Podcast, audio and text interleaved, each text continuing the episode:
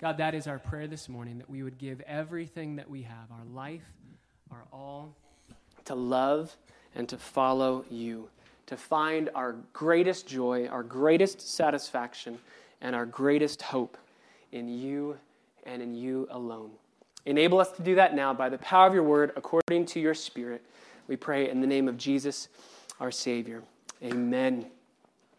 Amen. Well, go ahead and take your copy of God's Word and turn with me to the book of Matthew. Matthew chapter 6. Matthew chapter 6.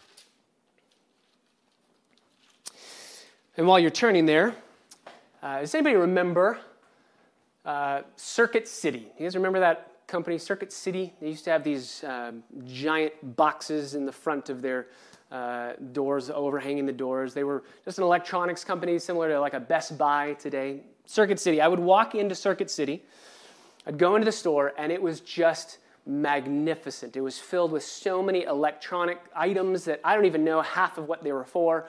It was just magnificent. You walked in, the doors open. It was like you were in a completely different land, a different place altogether. And you would walk in, you would see there would be, there was like a home theater section to your right with all these doors that would shut so that you couldn't hear what was happening, but you could feel the subwoofers work, working because there were these big reclining chairs, and, and you knew awesome things were taking place in there. There was this awesome demonstration of a home theater. Then to your left, there was a, a big uh, wall of speakers and just music that was blasting. And usually it was like seven or eight different bands that were playing through these loudspeakers. And so it was just a cacophony of noises and sounds. And you didn't even know what was happening, but it was just loud and it was right in your face. And then, right just dead ahead, there was this wall of huge big screen TVs, just massive. And there was usually like a big football game that was playing there, or, or there was some beautiful uh, ocean view of like Hawaii or something like that, just beautiful. So you'd walk in and you'd have these three different places that were just kind of vying for your attention. On the home theater side, the demonstration of the home theater equipment, because there were doors over it and it was silenced, you, you didn't really care about that. You knew things were awesome there, but you just kind of left that alone. And then on your left, there was this massive wall of speakers that really was uh, instantly grabbing your attention.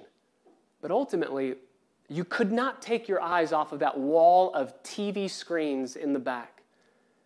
So these two different aspects of, of this store are, are grabbing your attention, but the video would always inevitably drown out whatever was playing on the loudspeakers. It would just kind of like a tractor beam suck you into whatever was happening on those screens. Every day, one of us, uh, every day, every day that we go through life, we will face the promises of God and the problems of this world vying for our attention. Every single day, we're going to face both of these things in our lives the problems of what's happening in our lives and the promises of God. And they're both vying for our attention, they're both crying out to be heard, to be noticed. And it's like that wall of speakers and that wall of TVs. One is going to captivate your attention. One's going to, to bring you in. But the question is, which is coming through the loudspeakers over here, the wall of speakers, and which is coming through the TVs? Is it God's promises coming through the loudspeakers, but the problems of life drown it out? They just kind of suck you in because you can't really see what's going on here, and the problems of life just crowd out, and the chaos of this world just crowds out all of God's promises, that you don't even hear them?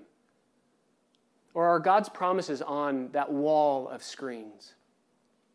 And though the problems of life are loud, and though it's this crazy noise that's just distracting and you don't want to get near it, you know, I'm going to go right to God's promises. I'm going to let God's promises draw me in.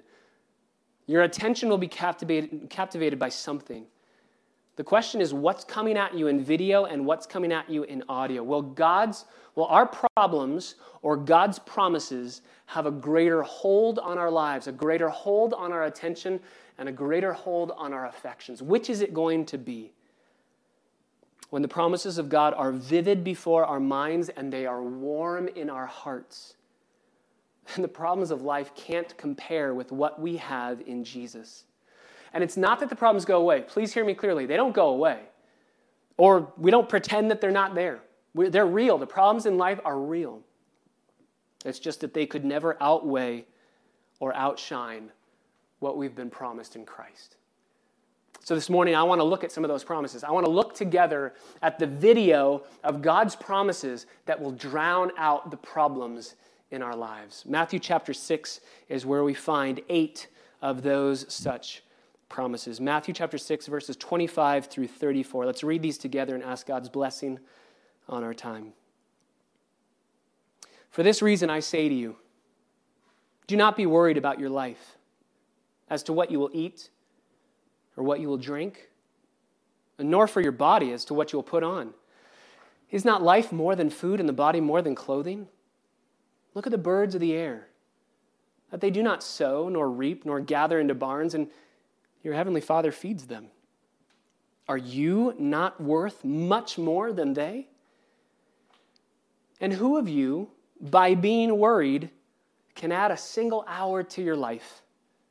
Why are you worried about clothing? Observe the lilies of the field, how they grow. They don't toil, they don't spin. Yet I say to you that not even Solomon, in all of his glory, clothed himself like one of these. But if God so clothes the grass of the field, which is alive today and tomorrow it's thrown into the furnace, will he not much more clothe you? You of little faith. Do not worry then, saying, What will we eat, or what will we drink, or what will we wear for clothing? Because the Gentiles eagerly seek all these things, and your heavenly Father knows that you need all of these things. But instead, seek first his kingdom and his righteousness, and all these things will be added to you. So don't worry about tomorrow because tomorrow will care for itself. Each day has enough trouble of its own. Father, thank you so much for these words. Jesus, thank you for speaking them. God, thank you for your Holy Spirit recording them. Thank you that we get to meditate on them this morning. God, even as we prayed earlier, there are people in our church that have been affected in drastic ways by the coronavirus, losing their jobs. Maybe they are wondering these exact questions What are we going to eat? How are we going to eat? How are we going to have food? God, we've prayed for a family who is who's wondering when is my daughter going to be able to be healthy enough to come home? When will I be able to hold her? We've prayed for a family that, that lost their son.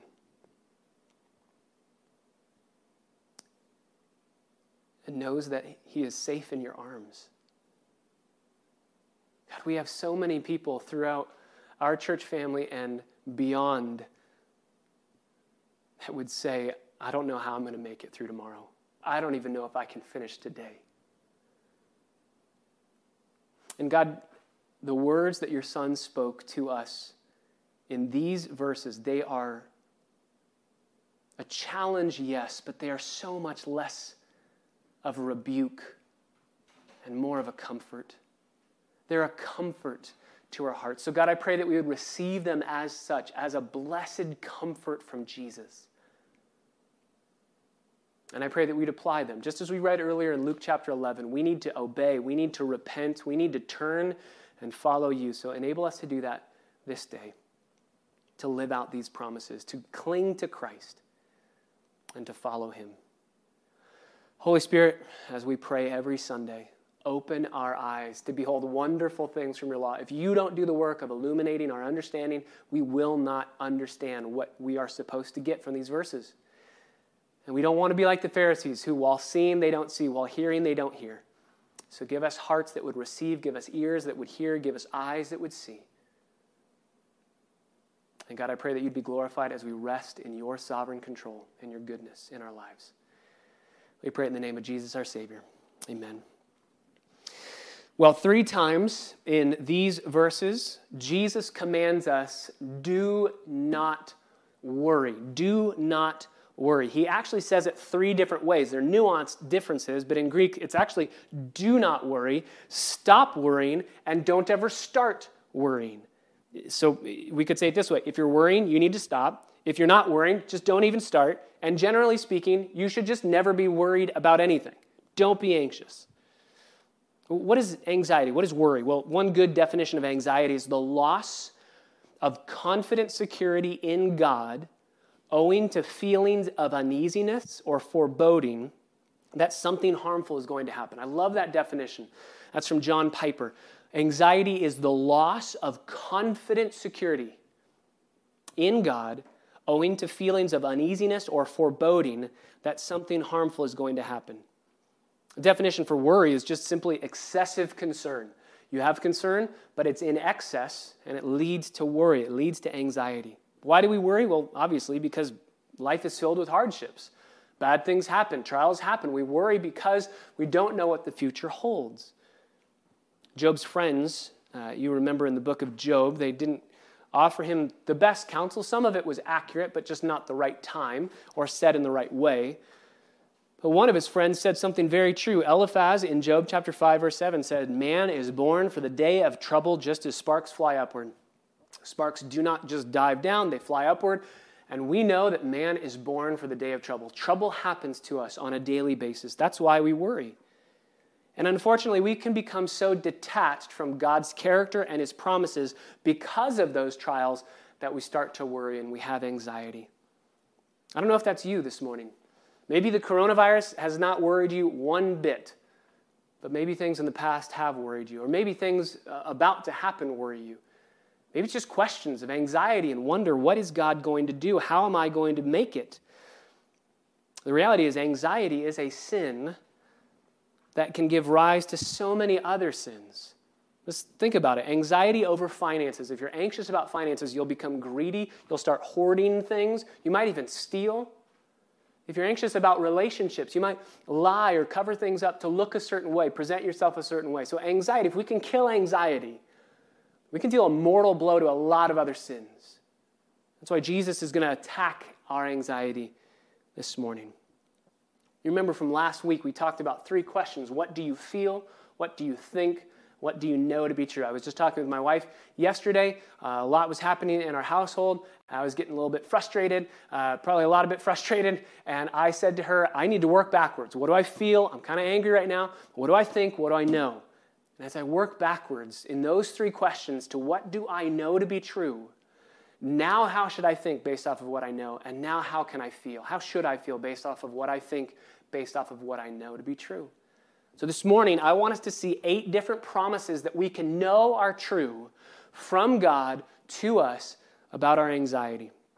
Eight different promises that will take care of our anxiety. Eight different promises that God has graciously given to us to let us work backwards, feeling anxiety, feeling anxious, feeling worry, feeling concern.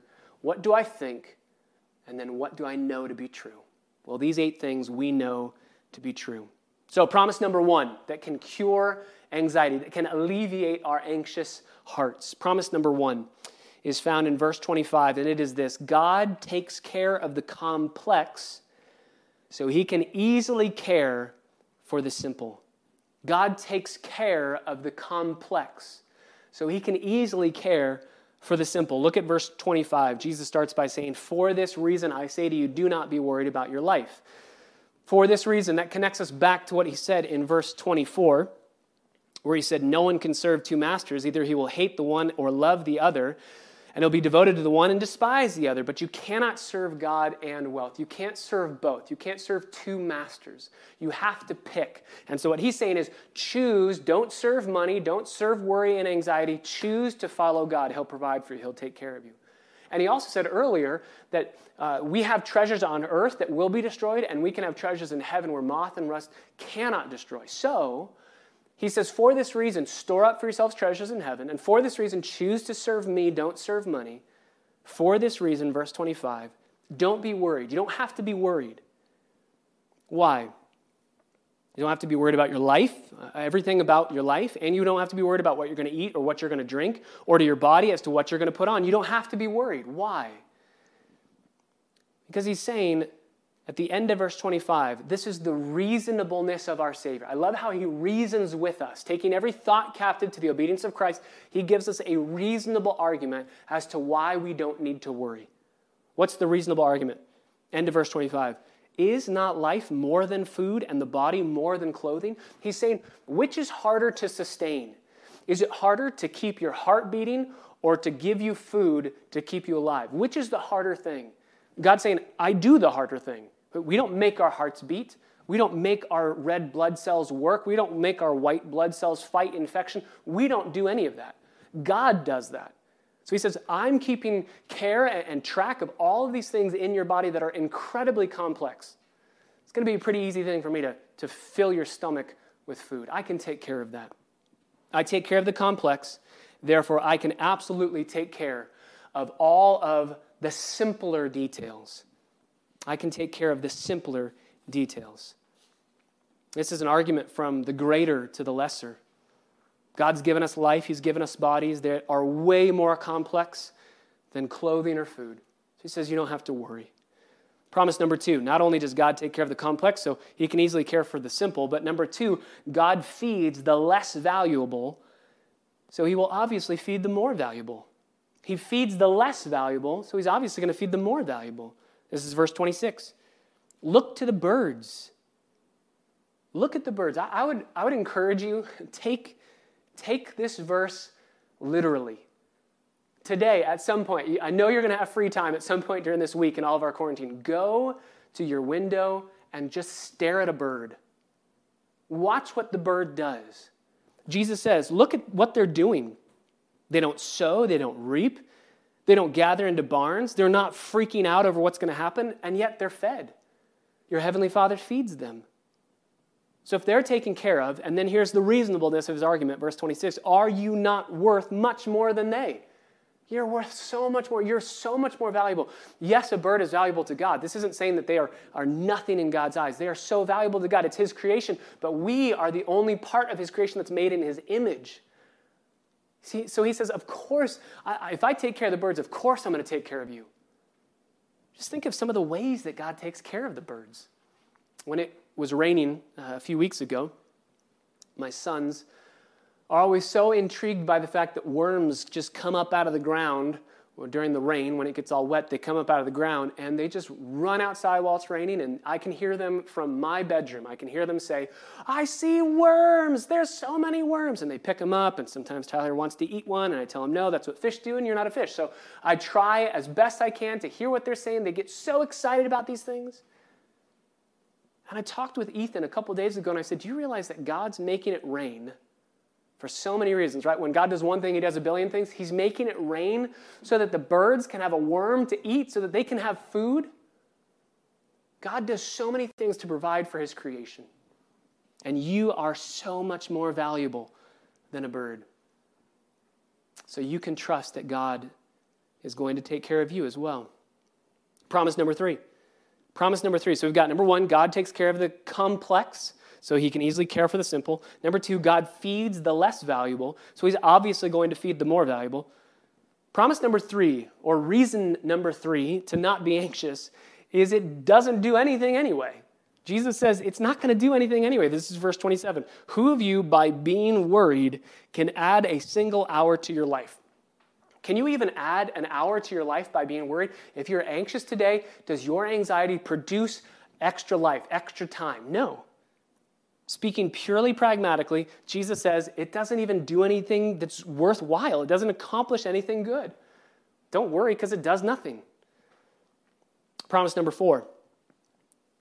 Promise number four God clothes the less significant. So he's obviously going to clothe the more significant. He clothes the less significant. So he's obviously going to clothe the more significant. This is verses 28 through 30. And why are you worried about clothing? Why are you worried? Observe how the lilies of the field grow. They don't toil, they don't spin, they're not making their clothes. Yet I say to you that not even Solomon in all of his glory clothed himself like one of these. But if God so clothes the grass of the field, which is alive today and tomorrow it's thrown into the furnace, look at how temporary this is. How much more is he going to clothe you, eternal beings? How much is he going to clothe? How much more is he going to clothe you? Compared to flowers, we are of much greater priority to God. And so he says, if I'm taking care of the less significant, I'm definitely going to take care of you. Promise number five, and reason number five for why we don't need to worry. Believers have a different treasure than non believers. Believers have a different treasure than non believers. This is why we don't need to worry. There's a promise that we have a treasure that's completely different than a non believer's treasure. A non believer's hope, dream, uh, aspirations, goals, desires, they're completely different than those of believers. This is verse 31 and 32. Do not worry. Don't worry then, saying, What will we eat? Or what will we drink? Or what will we wear for clothing? Don't do that. Why? Because, verse 32, the Gentiles eagerly seek all these things. Gentiles, uh, that's pagans, that's idolaters, they seek these things. This is their treasure. This is what they live for. This is worldliness. And notice they don't just seek them, they eagerly seek them. That's the word of pursuing it with everything they've got. They eagerly seek these things. This is what they live for. They can freak out. Let them freak out because this is what they live for and they don't know if they're going to have it. But this isn't what we live for as believers. We're not like pagans, we're not like the Gentiles. If we pursue the things that the, the, pagans, the Gentiles pursue, we're making it look like our greatest treasure, our greatest delight, our cherished possession is what Gentiles, what the world wants. So Jesus says, no, don't, don't pursue what the world's pursuing. You're not like them. You don't have to worry because your treasure is something that's stored in heaven that can never be taken away. Promise number six. Promise number six. We have a heavenly Father who knows exactly what our needs are. We have a heavenly Father who knows exactly what our needs are. This is in verse 31. Uh, when Jesus says, You don't need to worry. Why? Verse 32 Because the Gentiles eagerly seek all these things, but your heavenly Father he knows that you need all these things. He knows. Notice the words, your heavenly. Heavenly, there's power. He's sitting on his throne as we've been studying in Revelation. He's there, he's in sovereign control, and he is on his throne. He's God above the universe. He's heavenly. But he's also our Father. He's with us. He loves us. He's good. He's kind. He cares for us. If you remember uh, our scripture reading from last week, uh, Jesus says, Which of you, uh, if you go ask your dad for some food, is going to give you a snake? He's not going to do that. And then he says, How much more is your heavenly Father going to give you good gifts? He loves you, He's your Father, He's compassionate towards you. And if you don't know the compassion of an earthly father, it's very easy to say, I don't like the picture of God being my dad because I don't really like who my dad is. I don't even know who my dad is. I just want to encourage you don't project your feelings about a human earthly father to God. Human earthly fathers are supposed to get their cue from our heavenly father and be an image and a representation of him to their kids. And so all of us dads fail all the time. I tell my kids that almost on a daily basis. I say, I'm sorry, I need your forgiveness. I've sinned. Let's go to the cross together. So don't let your earthly representation of what a dad looks like. Don't let that skew your understanding of God as our Heavenly Father. He loves us, He's good, He's kind, He's compassionate. He's heavenly, He's our Father, and He knows. Look at that third word in verse 32. He knows. As we sang earlier, He's omniscient, He knows everything, He knows exactly what we need. It's not a surprise to Him that we have a need. It's not a surprise to Him when we lose our jobs. It's not a surprise to Him when the doctor says, You have cancer. He knows these things and He knows what we need most in those moments. So we can trust Him. We can let the pagans worry. They don't have a Heavenly Father, they have no protector, but we're not orphans. We have a Heavenly Father. How different are we? Our Heavenly Father cares for us. The Gentiles have to protect themselves, so they need to worry about these things. But we don't need to worry. So, can I, can I just ask? you to, to examine your own heart. Do you face life like God is your father? Or do you face life like a pagan, like an orphan? How do you react when trials come? Do you react in such a way that the world would say, man, you have somebody else protecting and providing for you that you're trusting? Or do you look just like the world? Spurgeon said, He who counts the stars and calls them by their names is in no danger of forgetting his own children. I love that. He's never going to forget you. If you are his child and he is your heavenly father, then you do not have to worry or be anxious. Promise number seven. Promise number seven. He will give you everything you need to give yourself to his cause. He will give you everything that you need to give yourself to his cause. He'll give you everything you need to live out this next verse. Verse 33. But instead of worrying, instead of being anxious, seek first his kingdom and his righteousness, and all of these things will be added to you. This is the only positive command that's in uh, this section of Scripture. There's only one positive command. They've all been negative do not, do not, do not, do not. And now it's do this seek. Seek first his kingdom, seek first his righteousness.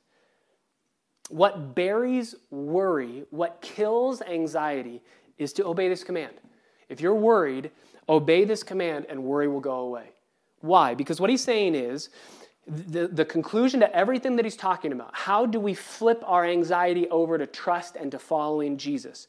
We seek everything that's in reference to Christ, not everything that's in reference to this world. We long for his glory. We long for living out what he would have us do, living according to his will, living according in obedience to what he desires, and knowing that he'll take care of the rest. Give yourself to this cause. Seek first his kingdom. Seek first eternal things, not temporal things and He'll make sure that you have everything that you need to do that. That's what He's saying here. He will make sure that you have everything that you need to live out His uh, command of glorifying Him and obeying Him. Might not be everything that you want to have, but it's everything that you need in order to seek His glory being done in your life. This is why we say when we pray, uh, Our Father who is in heaven, hallowed be your name, your kingdom come, your will be done on earth as it is in heaven. I want to live out your will. I want to live according to your will. So give me everything that I need to live out your will. If you seek first his kingdom, then he'll give you everything you need to do that. This is what Romans 8:32 this is the, the reasonableness the promise of Romans 8:32 if God the Father did not spare his own son he gave Jesus to us then he's done the hardest thing. He can do anything other than that. He can do any, everything that he does other than sending his son is an easy thing compared to giving us his one and only son. So you can trust that he'll add all these other things to you. Finally, promise number eight. Promise number eight. Let me just go through them again one more time and then we'll tack on number eight. Number one, God takes care of the complex so he can easily care for the simple. Number two, God feeds the less valuable, so he will obviously feed the more valuable. Number three, worry doesn't do anything anyway. Number four, God clothes the seemingly insignificant, so he's obviously going to clothe the significant. Number five, believers have different treasure, a different treasure than non believers. Number six, we have a heavenly Father who knows exactly what our needs are. Number seven, he's going to give us everything that we need to give ourselves to his cause. And number eight, and finally, God gives exactly the right mercy for exactly the right trial. God gives exactly the right mercy for exactly the right trial. This is verse 34, and this is going to take us a couple other places in Scripture, but you'll see it in verse 34. So, based off of everything Jesus has said, based off of saying, don't worry, don't worry, based off saying the, the, the problem of worry embedded in this text, if you go down to verse 30, the problem of worry, worry at the end of verse 30 is not having enough faith, not trusting God. Jesus is, is going after our hearts and saying, Will you trust me? And he's asking us in this verse, in verse 34, to trust something very specific about who he is and what he promises. Verse 34 Do not worry about tomorrow, for tomorrow will care for itself, it will worry for itself. Each day has enough trouble of its own. Do not worry. Literally in the Greek, don't start worrying about tomorrow. You have a choice today to not start worrying about tomorrow. Don't worry about the future. Some of us say, man, I wish I knew what the future would hold. Can I just tell you, you wouldn't want to know the future. If you knew the future, it would ruin today. Because let's say the future is amazing, okay? If you knew the future and the future for your life is amazing, you have everything that you want to have, and you're going to get it all in the end, then that would mean today you don't have what you want and you're bummed out that you don't have it now. Why can't it happen earlier? I wish it would happen now. And obviously, if the future is bad, then this is the best life gets. And you're going to be bummed out that this is all you've got, and it's going to get worse from here. Knowing the future would rob you of present joy today. So don't cripple the present by worrying about the future. If you do that, you destroy your joy. And not only do you destroy your joy, you lose your present because you're worrying about it. Dietrich Bonhoeffer said it this way in his book, The Cost of Discipleship. He said, Worry is always directed toward tomorrow. It is our securing things for tomorrow which makes us so insecure today. It's our securing things for tomorrow which makes us so insecure today. That's why Jesus in Matthew chapter 6 is correcting this tendency to live out our future before it arrives.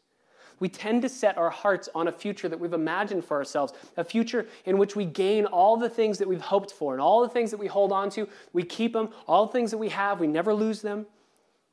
But because we are finite people and a sinful people, we want today to experience the resources that are only going to be given to us tomorrow. Sometimes we see pain coming. Maybe not even all of it. We're not really good at predicting the future, but we see a little bit of pain coming down the tunnel.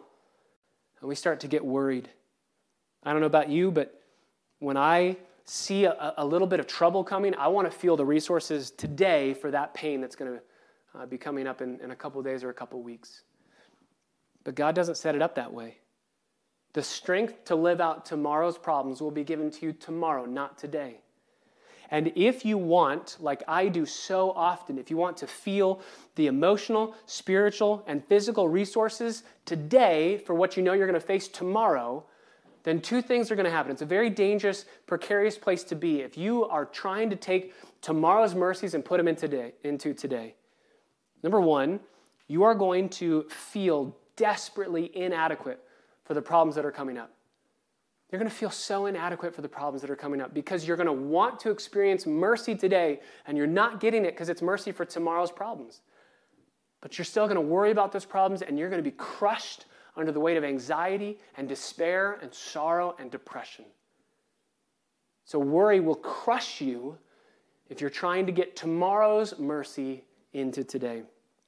Or, a second result of trying to do that is we become self sufficient on our own.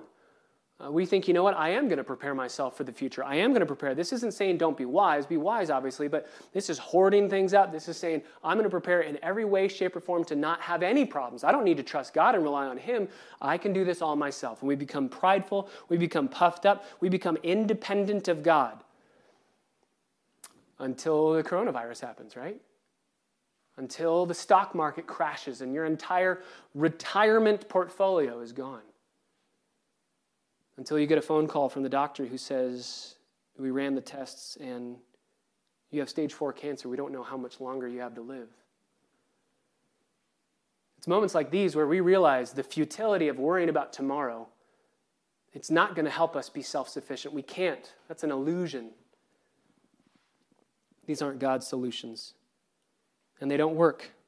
God didn't design us to go to bed thinking, I've got to get ready for tomorrow. Fill up my emotional gas tank, figure out how I'm going to get everything done. No, He designed us to run on empty at the end of the day. Fill this day with so many things, run on empty at the end of the day, and go to bed exhausted, awaiting and longing for new morning mercies that are going to come. He says, Tomorrow has enough troubles of its own. Enough trouble My question is who determines what is enough? If I determine that, if I say uh, these three trials, that's enough for today.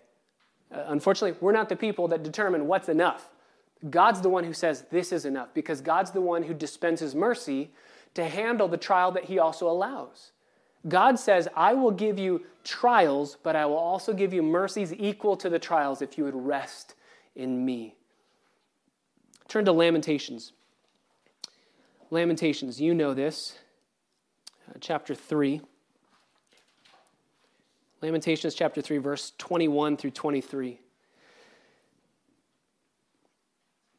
Again, Lamentations uh, written by Jeremiah. This is Jeremiah kind of doing the what do I feel, what do I think, what do I know. I'm going to recall Lamentations chapter 3, verse 21. This I recall to my mind, and therefore, because I'm recalling this to my mind, I have hope. What do I feel? I feel hopeful now.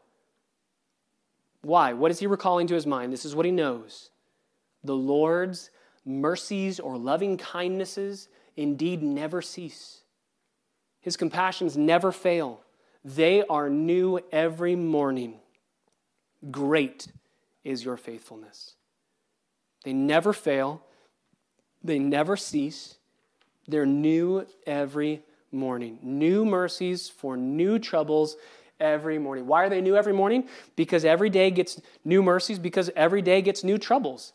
Every day has troubles. And to anticipate those troubles on your own apart from God's mercy is to double your problems and not have the grace to endure them. God has spread your troubles over your life in a proportion that will give to each day an amount of grace that you need to be able to handle the trial. Enough, he says, enough. Each day has enough trouble. There's enough trouble planned for you that God's mercy is going to take care of if you trust Him. Don't add to that trouble. Don't worry. Don't add to it. But here's two things you can always count on in life. According to these two verses, according to Matthew 6 and Lamentations 3, you can always count on number one, troubles. Each day has enough trouble of its own. And number two, if you are a believer in Jesus Christ, you can always count on new mercies that are accessible to you in Jesus. Troubles every day and mercy every day. These new mercies, they're not for yesterday's troubles, they're not for tomorrow's troubles, they're for today's troubles. This is a staggering way to think about your future. This changes everything. Today's resources are not there for tomorrow's problems, so I just live out today and I trust tomorrow to God. When you feel like, man, I'm just not going to be able to make it, you're right. you're right. But your job is not to figure out tomorrow, but rather to trust that God will give grace for tomorrow's problems. Worry declares we don't trust Him. Either we don't trust that He's aware of what's going on when He, when he is aware, or we don't trust that He cares when He does care, or we don't trust that He can do anything to protect us when He can. Worry just says, I don't trust. So we fight anxiety, we fight worry, we, we fight concern by trusting God and knowing that He has mercy set aside for every single day, for every single trouble. What do you feel? What do you think? What do you know to be true? Can I just ask you this morning do you know God as your Heavenly Father? Do you know that your sins have been paid in their entirety, in full, by the work of Jesus Christ on the cross? He lived a sinless life on this earth, never once being anxious, never once worrying, never once uh, struggling with anxiety over the future because he entrusted himself to his Heavenly Father. He won our perfect record of righteousness. And then at the cross, he died in our place, the, the, the Father treating Jesus as if Jesus had lived our sinful lives because God the Father took all of our sin and put it on Christ. And the Father punished Jesus in our place so that the Father could treat us as if we lived Jesus' perfection.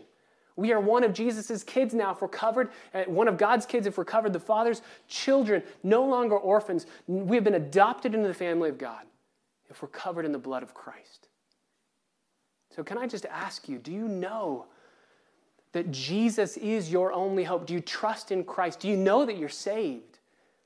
Because if you don't, today is the day of salvation. If you don't know that you're saved, then of course you're going to worry because your greatest hope, your greatest treasure are only for things of this life.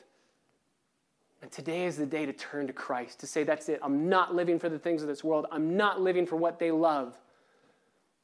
Christ is my treasure and I long to be with him. If you are a believer in Jesus Christ, can I encourage you with these eight promises this morning? Jesus would want to encourage your heart this morning and tell you, you don't have to worry. Whatever it is you're worrying about, you don't have to worry.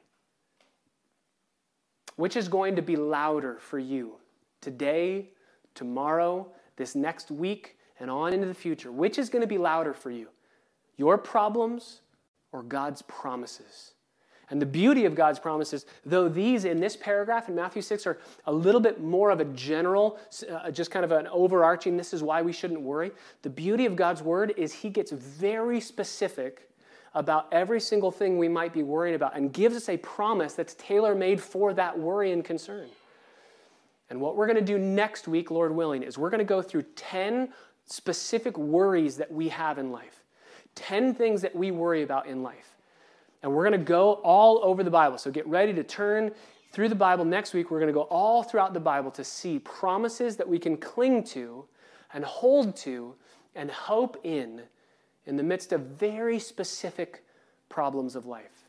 The Bible does not give us some vague, overarching, well, just stop worrying.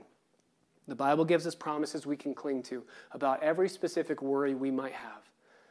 That'll be next week, Lord willing. But for this week, my prayer is that Jesus and his promises and his death and his resurrection and his love for us would be what would grab our attention not the problems of this world, but the promises of our precious Savior, Jesus Christ. God, we thank you so much for the promises that we are given because of Christ's work on the cross, because of the finished work of Jesus. These are all amazing promises, but they are ours in Christ because they are blood bought promises. They are promises that we could never get on our own, we could never gain on our own. We need Jesus. And so we, we cry out to him now God, I pray that you would encourage our church. Each and every one of us has problems. There's no one that is living a, a problemless life, absent of troubles. We all have trouble. We all have trials.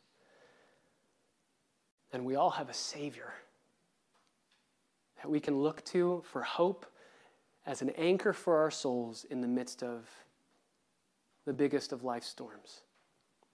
Father, I pray that we'd rely and rest upon your new morning mercies, that even this day, as we live this day out, we would rely upon your mercies, that we would fix our eyes on Christ, even now as we sing, and that the things of this world would just grow strangely dim. Help us to talk about these things together as a church, to encourage each other, to pray for each other. And God, I pray that you would encourage our hearts now as we sing. I pray it in your name. Amen.